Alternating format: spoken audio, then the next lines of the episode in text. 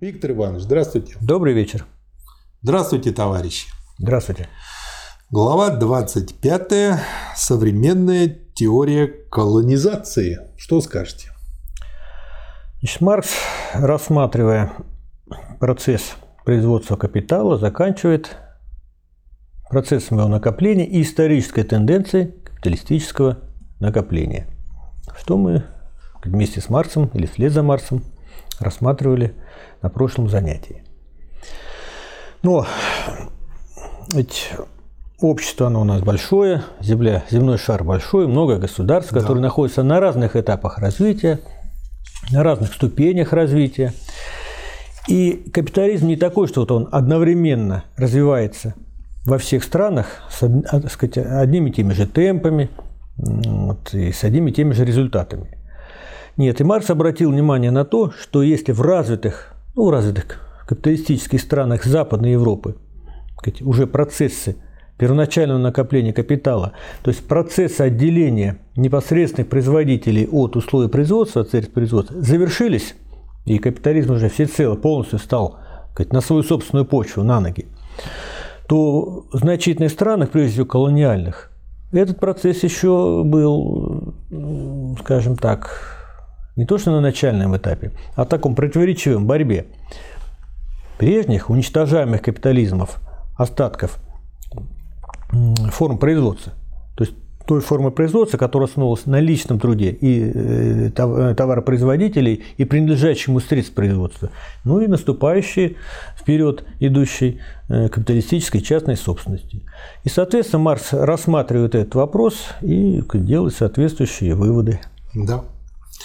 Политическая экономия принципиально смешивает два очень различных рода частной собственности, из которых один основывается на собственном труде производителя, другой на эксплуатации чужого труда.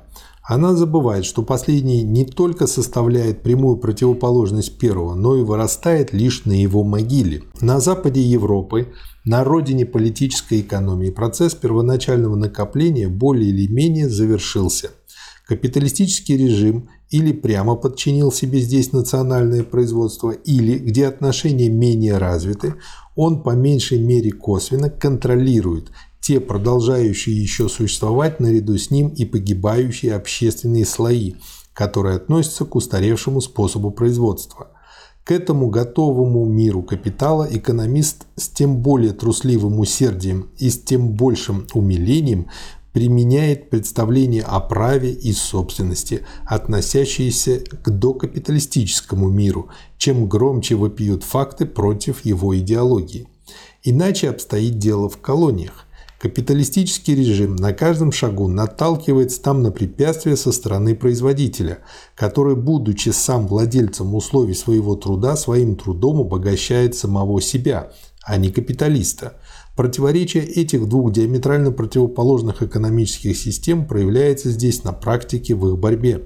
Если за спиной капиталиста стоят силы его метрополии, он старается насильственно устранить способ производства и присвоения, покоящийся на собственном труде производителя – те самые интересы, которые заставляют экономиста, сикофанта капитала теоретически обосновывать в метрополии тождество капиталистического способа производства с его собственной противоположностью, эти же самые интересы побуждают его здесь очистить свою совесть в этом отношении и громко провозгласить противоположность этих способов производства.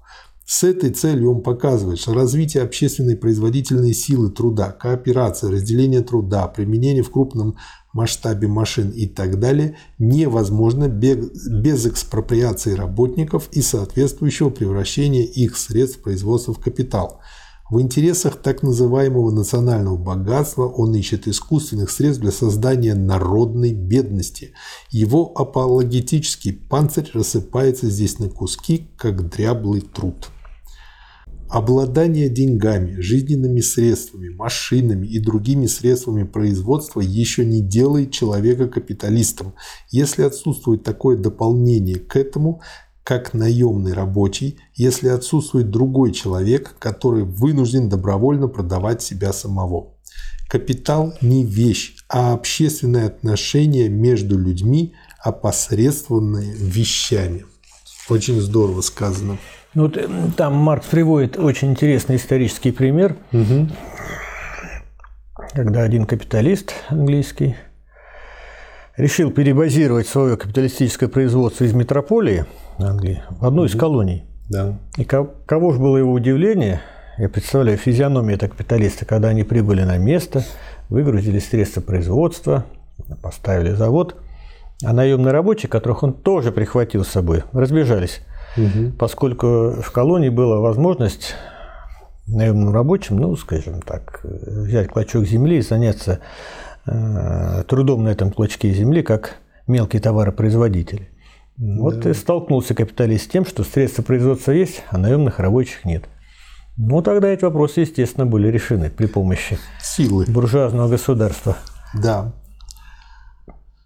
Капиталистический способ производства и накопления, а следовательно и капиталистическая частная собственность предполагают уничтожение частной собственности, покоящейся на собственном труде, то есть предполагают экспроприацию работника. Вот если провести параллели с тем, что произошло в СССР угу. в других социалистических странах, вот в данной главе Маркс пишет, что буржуазное государство, войдя, так сказать, в проблемы капиталистов, угу.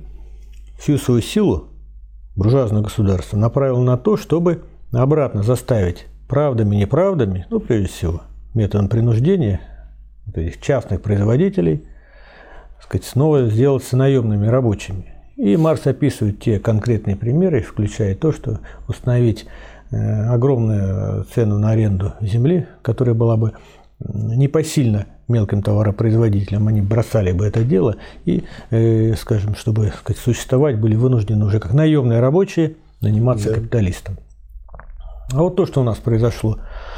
Э, некоторые наивные люди думают, ну, скажем, в СССР, что вот так потихонечку, помаленечку рождались какие-то нехорошие люди у нас mm-hmm. внутри э, социализма, которые, mm-hmm. скажем, богатели и становились капиталистами. Да нет. Что сначала произошло? Сначала произошел контрреволюционный переворот в сфере политической настройки. Да. Была уничтожена диктатура пролетариата, установлена диктатура буржуазии. И уже она, как всей своей силы, как государственного аппарата, как аппарата принуждения, направила на то, чтобы привести уже, завершить уничтожение да. социализма уже в экономике в течение переходного периода. Вот, сказать, за 30 лет уже привести к тому, что сказать, мы имеем ставший капитализм. Поэтому как не поддерживаем мелкое товарное производство, все равно через какое-то время на одном полюсе одни будут, на другом другие. И вот почему я так за это цепляюсь, потому что хочется донести мысль до многих неглупых людей, которые сейчас потратят 20-30 лет своей жизни на то, чтобы вот так вот всеми силами упираться, вытягивать свой бизнес, а потом только к пенсии поймут, что они делали это зря.